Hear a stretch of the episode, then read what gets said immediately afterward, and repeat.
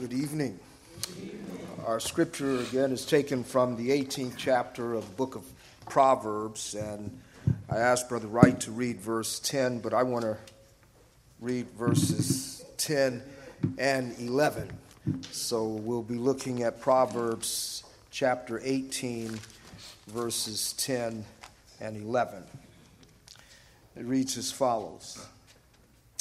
The name of the Lord is a strong tower. The righteous man runs into it and is safe. A rich man's wealth is his strong city, and like a high wall is in his imagination. May God richly bless both the reading and the hearing of his holy word. As we look at this interesting statement in the uh, wisdom portion of the literature of, of uh, or the wisdom literature of the Bible, the first thing to note as you look at the text itself, and especially in verse 10, that the main subject of verse 10 is the sacred covenant name of God. Uh, when we've, I know we've called attention to this before, but anytime you see uh, the word Lord in the scriptures in all uppercase letters, the name of God that's being revealed there is Jehovah. And uh, the name was so sacred among the Jews that they would not even write it in its completion. Uh, they would write what is called the Tetragrammaton, which is uh, it was an abbreviation of the name of God. They would remove all of the vowels, and it was spelled with simply four consonants. And it was considered the sacred name of God. Now, some might argue that there was a superstition attached to that, but but certainly, when we hear the people of God so irreverently using the name of God, uh, at least they erred in the side of reverence, on the side of reverence. But in any event, uh, what the name that's uh, the name of the Lord that's that's mentioned here, it's it's the unique name of God. It is the name that is called His sacred or His His covenant name the best way to, uh, uh, the best meaning, I should say, that is ascribed to this name or, or this divine disclosure, self disclosure, is the becoming one. And that's, that's what it means. In fact, the Lord tells, uh, uh tells um, Moses, I am that I am. And a better English translation of that phrase is the becoming one, the all becoming one, or to put simply, the one who becomes all um, uh, becomes all that his people need. Uh, that's what uh, the, the name Yahweh or Jehovah. Uh, so that's why we don't get all bent out of shape when people use the name Jehovah, because they're actually referring to the covenant disclosure, uh, the covenant name of God. Uh, G. Campbell Morgan, who was an outstanding expositor early part of the 20th century, gives this very succinct description of what is entailed in that covenantal name of God, the idea of God being the all becoming one or all that his people needs. He puts it this way He says, It is the, uh, the, the name Jehovah is the adaptation of the infinite being to finite being in order to bring about the strengthening of the finite being. So, in other words, it's the infinite yielding his, his uh, c- condescending to the finite for the strengthening of the finite. Uh, and so he becomes all that his people need. Now, uh, to another observation about the, the, passage itself, we see that it, it, contains, in verse 10, it contains the unusual, uh, the sacred covenant name of God, Yahweh or Jehovah. But the other thing to observe is the interesting imagery, the contrast and the imagery that's contained in that name. When you think of a name, uh, it's usually a descriptor. Uh, or sometimes people name their children according to either a family tradition, or sometimes they name their children with a message involved for everyone that their children will encounter. Uh, Dick Gregory named one of his daughters Miss and he did this when she was she was born i think somewhere in the 50s he says so that every person that calls her will or, t- or refers to her will have to call her miss gregory they can't call her girl they got to call her miss gregory or they calling her out of their, her name i had a friend whose mother named uh, one of her sons lawyer because she had high aspirations that he would. Now, he didn't become a lawyer. We knew another brother who was named Judge. And again, it was, it was, it was the, the ambition of parents. And, and in each one of these cases, we're talking about uh, families that came from struggling situations and they, they provided education and opportunity for their children. And they put in their children, they sort of invested in the naming of their children something better than they were used to. So we, we use names as a way of sort of expressing something, giving a sense of meaning. We, you can almost tell children that were born in the 70s in certain communities and what they thought because there were a lot of radical names that were given. There was the return to Africa kind of names, and, and, and that's so, so much is packed in a name. Uh, and so the idea of, of one's name, it's, and, and sometimes the, uh, the names that we see, especially given in Scripture, are not only, they're not only expressing ambitions, but they're oftentimes descriptors. They, they, they describe something. Parents are, are at times, uh, for instance, John's parents, John the Baptist, his parents were told what to name him because of the function that he would serve. The same thing with Jesus, what his name would be. His name shall be uh, Jesus because he shall save his people from their sins. So names are not only indicators of the aspirations and hopes of the ones who do the naming, but sometimes names, especially as they are used in scriptures, are descriptors of what a person is or a message. There's usually a message. I love in the Old Testament, especially when, when, in, when places are given a, a certain name. Um, by the way, Theo Bethel, he has one of the, the best and most godly names that you can imagine that has so much scripture attached to it.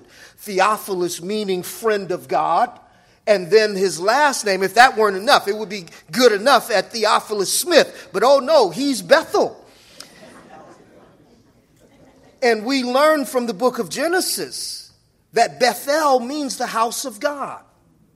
It is the place where, where Jacob encountered God the first time, and then on his trip back, when he encounters him the second time and wrestles with the Lord, he renames the place El Bethel the God of the house of God. So it's interesting how names are used because they tell a great deal. Now, here's what's unusual. And perhaps to help us with this, this unusual use of, of, of the name of God, we have this contrast. What's unusual here is the imagery that is suggested by the wording of the text. The name of God is described in as an, the, the imagery that's used it is described as a high tower. A high tower which refers to a safe place that provides security. Now the very use of the word tower indicates that it is elevated and the idea is, uh, and perhaps even a better description would be, that a high tower is a fortified, elevated structure and it's kind of unusual. You say a name is a lot of things. And then it goes on to say that the righteous person runs to this tower. And that's kind of unusual. The, the imagery here is, is a little bit unusual for a number of reasons. Usually, you don't, uh, a lot of, there's a lot of comforts in, in the names that God uses to reveal himself to his people. In fact, he uses Jehovah usually in conjunction with something. And by the way, the very fact that Jehovah itself, which as best we can describe it, means the all becoming one Therefore, the different phrases that are used in conjunction with it, such as Jehovah Jireh, the all becoming one becomes the provision. Uh, Jehovah Nisi, the all becoming one becomes the banner for his people. So the, the different uses and, and, and, and things that we connect to Jehovah is a description what he is becoming for the welfare of his people. But what's unusual here is this imagery of a tower. That, that somehow the name of God, the most sacred name of God, is portrayed as a tower where the people of God can run. So how do we find how do we find refuge in a name? Well, to kind of give us an, a hint as to the, the point that the writer is making, that's where we get the contrast in verse 11. You see, the, the, the, the, the righteous, the righteous person, seeks or sees in, in the, the, the covenant name of God a place of refuge. Now, to, to show the contrast, look at verse 11. It says, But a rich man's wealth is his strong city. Okay? And here's where the contrast comes in. The rich man's wealth is his strong city, and like a high wall, and I love this, in his imagination. The image that, that is given here for the rich man, and, and, and by the way, this is not to denounce wealth. That's not what the scriptures are saying. It's the challenge that wealth presents, and not just wealth. There are a number of other things that can give us the deception or can deceive us into thinking that we are more than what we are. Whether it's wealth in some cases, and this is why uh, James and, and Paul in the New Testament it admonishes the, the, the, the, elders to make sure that you, you let, the, let the wealthy, let them know that they are dependent. Don't, don't let them be satisfied in their wealth. Um, and we read this morning from 1 Corinthians chapter 1 verse 30 in our Sunday school class, which uh, uh, Paul is uh, quoting from Jeremiah. He says, "Let the rich man trust let not the rich man trust in his riches." Or the strong man in his power. So, the point that is made with this imagery and with this con- contrast is that people depend on something outside of themselves in, in, and they, they define their security based on how they define themselves. So, in other words, we read, for instance, in the Psalms and in Isaiah, some trust in chariots and some trust in horses. But the contrast is, but I will trust in the Lord our God. So, what is it that people trust in? And here's what the writer of, of Proverbs is doing for us He's saying, here's the wealthy person. He's not saying that it's a sin to be wealthy. But it's the very point that Jesus makes when he says that it's difficult for the rich man to enter into the kingdom as it is for a camel to go through the eye of a needle. The reason is the more we have and the more we think of ourselves, the less dependent we will be upon God. It's not that wealth is wrong. Uh, hold in mind, Abraham was a rich man and the Lord made him richer. Job was a rich man and the Lord made him richer. It seems that Lazarus, the friend of Jesus, and his sisters were well off. So there's no shame and there's nothing in, innately sinful about being wealthy. The issue is how do you define your strength? And so I love the way that the passage reads in verse 11. It speaks of the rich man, the man who is wealthy, that in his imagination, that his money is like a strong wall. Brothers and sisters, there are many people who think that same way. That their security, either that which they have or that which they are striving for, the idea is somehow that our strength is defined and determined by our bank account. And the assumption is, and, and trust me, I, people who have a certain amount of money, they, there are certain things that we stress over, they just don't even think about it. And because they don't think about it, they deceive themselves. That's why the writer says that in their imagination, that's a strong wall. Because a little money can, can move some things and influence some people. Because a little money can give you certain physical securities and advantages. It gives the, the impression among a lot of people that they are strong. In the same way that the person who, uh, we, we, used to tease about this, uh, some friends of mine, that those people that were picked on, we would see in junior high school, then all of a sudden in the 80s, they would go to the gym and work out as if muscles are going to give you heart. Muscles are not the same thing as courage. And, and so sometimes people think that because I'm big and because I'm buffed or, or because I've got weapons, that's my protection.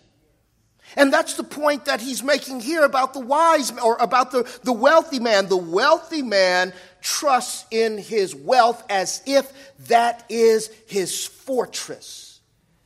Here's what he offers on the flip side Instead, he says that for the righteous person, in verse 10, The righteous person, he says, runs to the name of the Lord and finds safety in the name. Now, that brings up two questions to me. That brings up two questions. The first question is this What does the name Jehovah protect the righteous person from? What is it that it provides? Because, again, the whole idea, the imagery of a tower, a fortified, elevated tower, the, Im- the impression is that there's protection. You are protected from something. So, what is it that, that the name of Jehovah protects the righteous person from? And in fact, it, it, what is implied by verse 11 is that it provides a protection that money can't. So, what is it that, that we are protected from in the name Jehovah? And the second question that, that, that stems from the first one is how does the righteous person run to the name of Jehovah? And I think those are, are uh, that kind of gives us a sense of, of what's being driven home here. So, in order to answer the first question, what does the name Jehovah protect us from? It raises sort of a, a subsidiary question to that. And that is, it, it, because it, it kind of depends on how people define the biggest problem that fallen mankind has. Or, in other words, not even just fallen mankind, one could put it this way What is the greatest threat and the greatest danger faced by man? So, so if we were to begin there, because what does the name of Jehovah protect us from? I would say that it, it, it must be a needed protection. So, what then do, does man perceive to be his greatest threat or his greatest danger? Now, some, you might be surprised at some of the answers, but, but some people think that man's greatest threat and greatest problem is physiological. It's that our bodies are exposed to so many things, chemicals and various things. So if we don't be careful of what we eat, then we're going to eat ourselves into extinction. Okay? And so it, there is, there are physiological threats. There are things that we breathe. You live in certain parts of the country, and, and certainly you can, you almost see the air that you're breathing. So yes, there are things that are a threat to us physiologically. Some would say that our threat, our greatest threat, is economic. Uh, it's that, that there are threats that, in fact, uh, we talk about the disproportion of wealth throughout the land, not just in this country, but throughout the world. And so, how many people that we know of in various parts of the world that don't have enough to eat?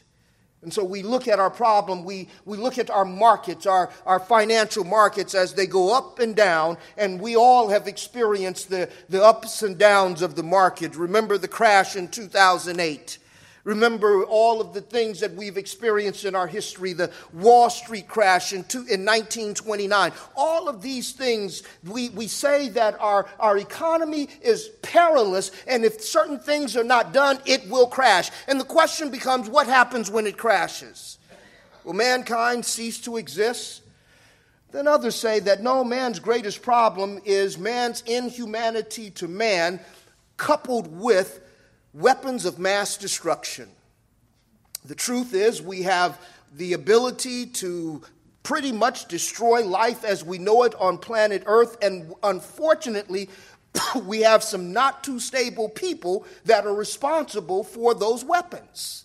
And so when we look at, at world leaders that are not the most emotionally and psychologically sound and stable, where they hurl insults at the world as if it's nothing, then we, and then we think that all it takes is a written order from them and we could be at war?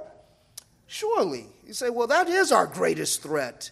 And so we have agreements to deal with those issues. And there are a number of things that we would perceive as being our greatest threat. And so the answer, if we look at it in that way, does the name of Jehovah protect us from our physiological problems, our economic problems, our problems of, of annihilation, the possibility of the annihilation of the human race? What is it exactly that the name of Jehovah protects us from. And I would dare say that one's religion is almost determined by the perception of what is our greatest threat and what is the greatest protection from that threat. And so, how you define that threat is oftentimes uh, the way that you would define your religion. But notice that the text says that it is the righteous that runs to the name of Jehovah and finds safety. Uh, so, now here's the thing the righteous person that is set forth in the scripture is generally not the one who performs righteous deeds. So we have to be clear on the categories here. When the Bible speaks of the righteous, he's not saying the person who is morally pure because all you have to do is look at Romans 3:23 and that will just shoot that down. There is none in Romans 3 verse 10 he says there's none righteous there's none that doeth good and then it just goes on to explain what in case we didn't get it the first time and then it just comes to this climactic point in verse 23 and says that all have sinned and have come short of the glory of God. So then that raises the question who is the Bible referring to when it refers to the righteous? In that case, we would say that the righteous person is not the one who performs the righteousness that is demanded by the law, but rather the righteous person is the one that embraces the gift of righteousness or the righteousness of another. Uh, Brother Wright in his prayer referred to a phrase that Luther used often uh, where he talks about an alien or foreign righteousness. And what we are credited with is a foreign righteousness, a righteousness that is outside of us and a righteousness that is not our own. So the righteous person, as set forth in the scriptures, can be one of two people. And we looked at this when we saw this in our exposition of Psalms 1. The righteous person is either the person who performs all of the requirements of God's holy law, or the righteous person is the one who looks, to, looks by faith to the one who has kept God's holy law. And so, since we know that we're not in group A, therefore, because that group A is a lonely group, there's only one person there's only one person who has kept God's law in thought, word, and deed, and who has not failed it in any part at any time. Anyone else outside of that one person who is Jesus is righteous by declaration and not by performance. We need to know that. And so, if we are righteous, declared righteous, by God because of our faith in Christ. Therefore, the righteous person is the one who embraces the righteousness of another by faith. Now, here's what we know that righteous person, in order to embrace the one who is righteous, they must first be regenerated by the Holy Spirit. That's why Jesus tells, uh, uh, he tells Nicodemus in John chapter 3 that you must be born again or else you can't even enter into the kingdom. Paul says in 1 Corinthians that no one can say that Jesus is Lord except by the Spirit. So therefore, can we not say that the righteous person who is righteous by faith or by, by declaration is also a regenerate person? And if they are regenerate, then what that means is that that is to say that at one time, as Paul says in Ephesians 2, they were dead in trespasses and sins, but they have been quickened by the Spirit of God. Through the ministry of the Spirit and the gospel, they have been awakened. And you know the first thing that they have been awakened to? They have been awakened to the greatest threat and the greatest danger of fallen humanity. They have come to themselves. When we are awakened by the Spirit of God, we realize that our greatest problem is not poverty. Our greatest problem is not even idiots that have access to the nuclear codes. That's not even our greatest problem. Our greatest problem is not tyrants. Our great, and not to say they're not problems. Our greatest problem is not the world economy. And our greatest, man's greatest problem is not even his, his overall health. We are awakened by the Holy Spirit to be made aware of the fact of what our greatest danger is. And you know what we discover? Our greatest danger is living under the sovereign eye of an offended deity. Our greatest problem, our greatest danger, is that the God of the universe has an ought against us. That's our greatest problem. And here's, here's what complicates that problem or compounds that problem He is omnipotent, which means He has all the power. He is omnipresent, which means He's everywhere. And He is omniscient in that He knows everything. And if that's not enough, He's perfect in all of those things. And as Jonathan Edwards defines perfection, he says, Perfection is that which cannot be improved upon and it can't be diminished. All of us can think about things that we used to be able to do, but we can't do anymore, and none of us are 100 years old yet. God is eternal, and there is nothing that He could do that He still can't do. He doesn't grow tired, he doesn't grow old. He doesn't forget. That's our problem. And it's not until we have been awakened by the Spirit that we understand what our problem is. Our problem is not that, oh, I need to do better. No, our problem is that we have offended the sovereign deity of all of creation.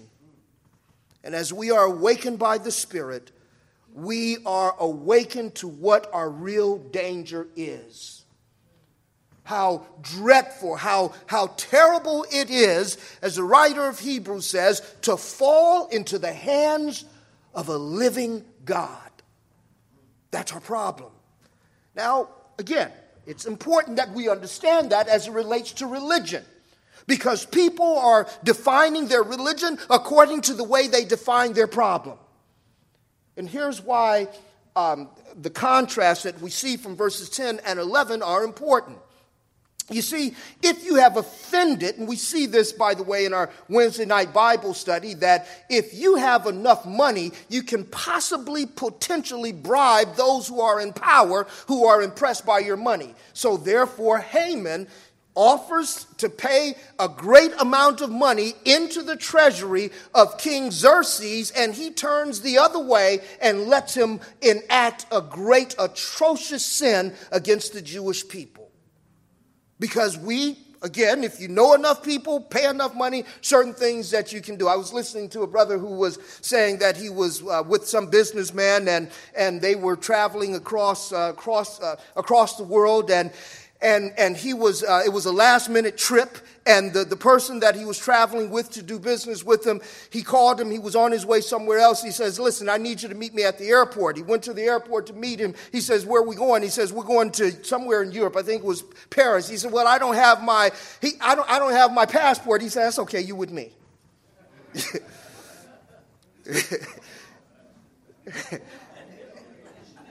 yeah, go figure, right?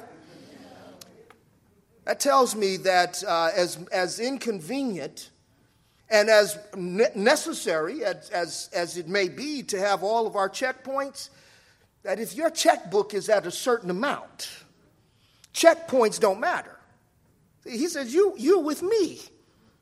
All you need to do is be with someone. And that's the mindset that people have that if I have enough, I can do enough. And so the God, God awakens us to what our greatest problem is. And if our greatest problem is an offended deity, then there's nobody that has enough money in their bank account that can take care of that problem. Francis Schaeffer says that God is neither a respecter of persons nor a taker of bribes. And so here's what we are awakened to our greatest danger is our offense against God and God's charge against us. And therefore, the name of God, the name Jehovah, is a deliverance from our greatest danger. In other words, the name Jehovah is what saves us from Jehovah. And so, therefore, it is for us a strong tower It is for us, and, and, and the, the, then the, the writer says that the righteous run to it. So that brings us to the question then. If the first question is, what does the name of Jehovah provide protection from?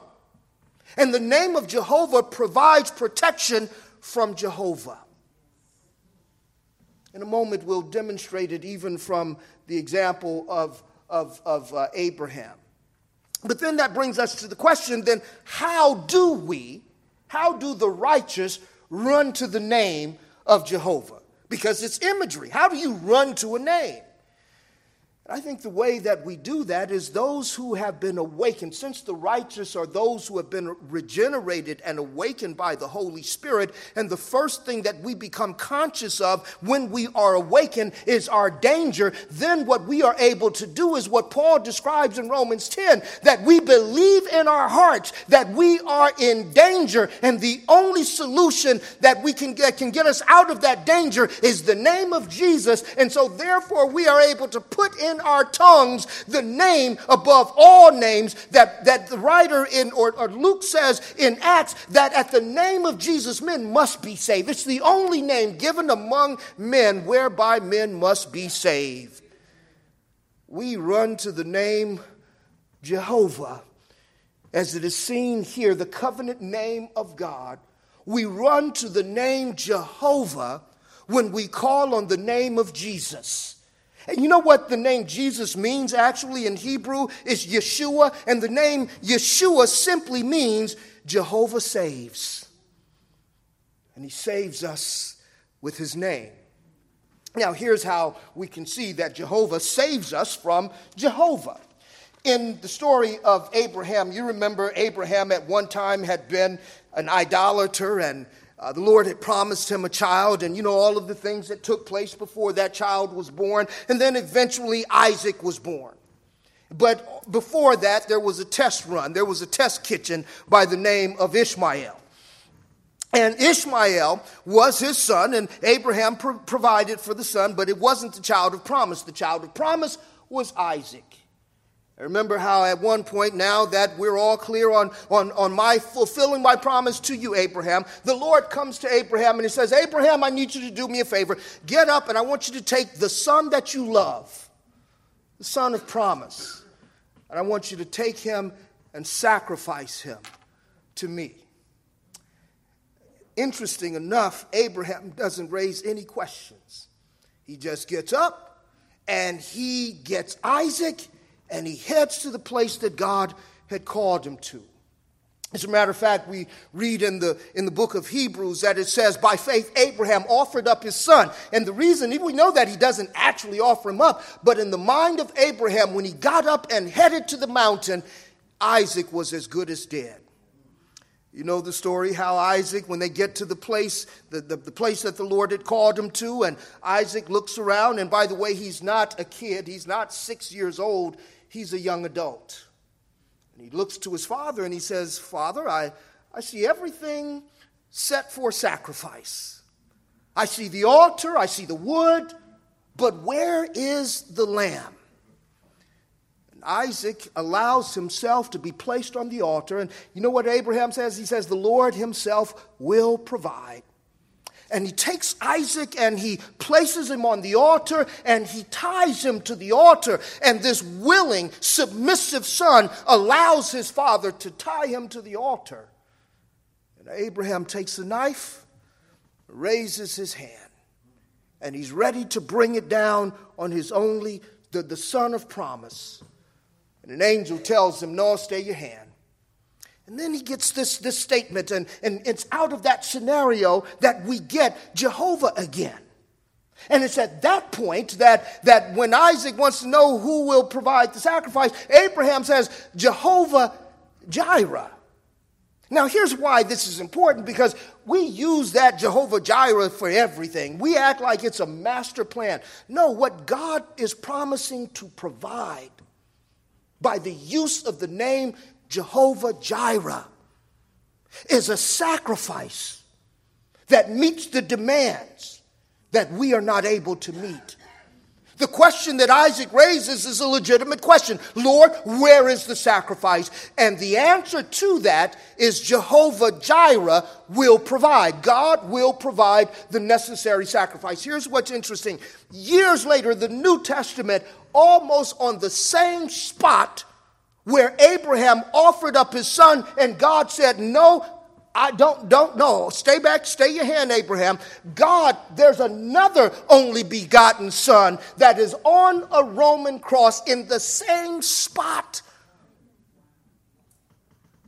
And instead of the father holding back his hand, he brings it down. And there's your Jehovah Jireh, the Lord providing the righteous body of his only begotten Son, so that those who are declared righteous can have some righteousness in their account. The Holy Father brings down his wrath fully upon his only begotten Son and brings forth blood to cover the sins of those that he receives by faith. The name of the Lord is a high tower, and the righteous run to that name for safety. Brothers and sisters, the name of the Lord, Jehovah Jireh, is what we are claiming when we look to Jesus and ask Him and, and confess His name as our only begotten Savior. It is God's provision.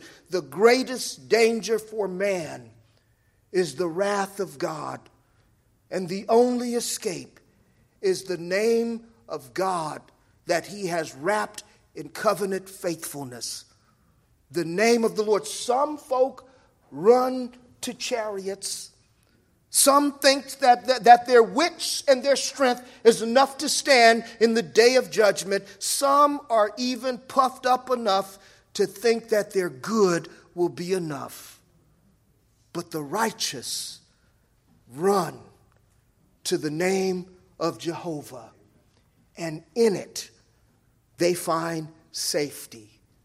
There is nothing that we need to stand before God that is not embraced in the name that He's given us access to. That's why Jesus says, You can go and pray to the Father in my name. It is in the name of Jesus that we declare people to be in or out of the body of Christ. The name Jehovah is a high tower, and the righteous run to it and are safe. Let's pray. Our Father and our God, we do thank you. Thank you for giving us access to your sacred covenant name. We pray that we would wear your name with integrity, that we would declare it with integrity. But most of all, Father, we pray that your people would see in your name the safety and the security of a high tower, and that we would take comfort in it, and that we would therefore be emboldened for your service because we are wrapped in your name. Thank you, Father, for giving us access to the name of Jesus, which connects us to your great covenant name. Let us see in that provision all that we need until we are in your presence. We thank you for this word in Christ's name. Amen. Amen. Amen. Would you please stand?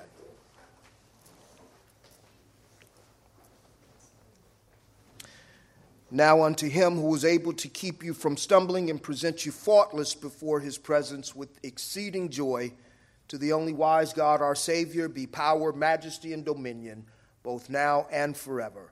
Let all of God's people say, Amen.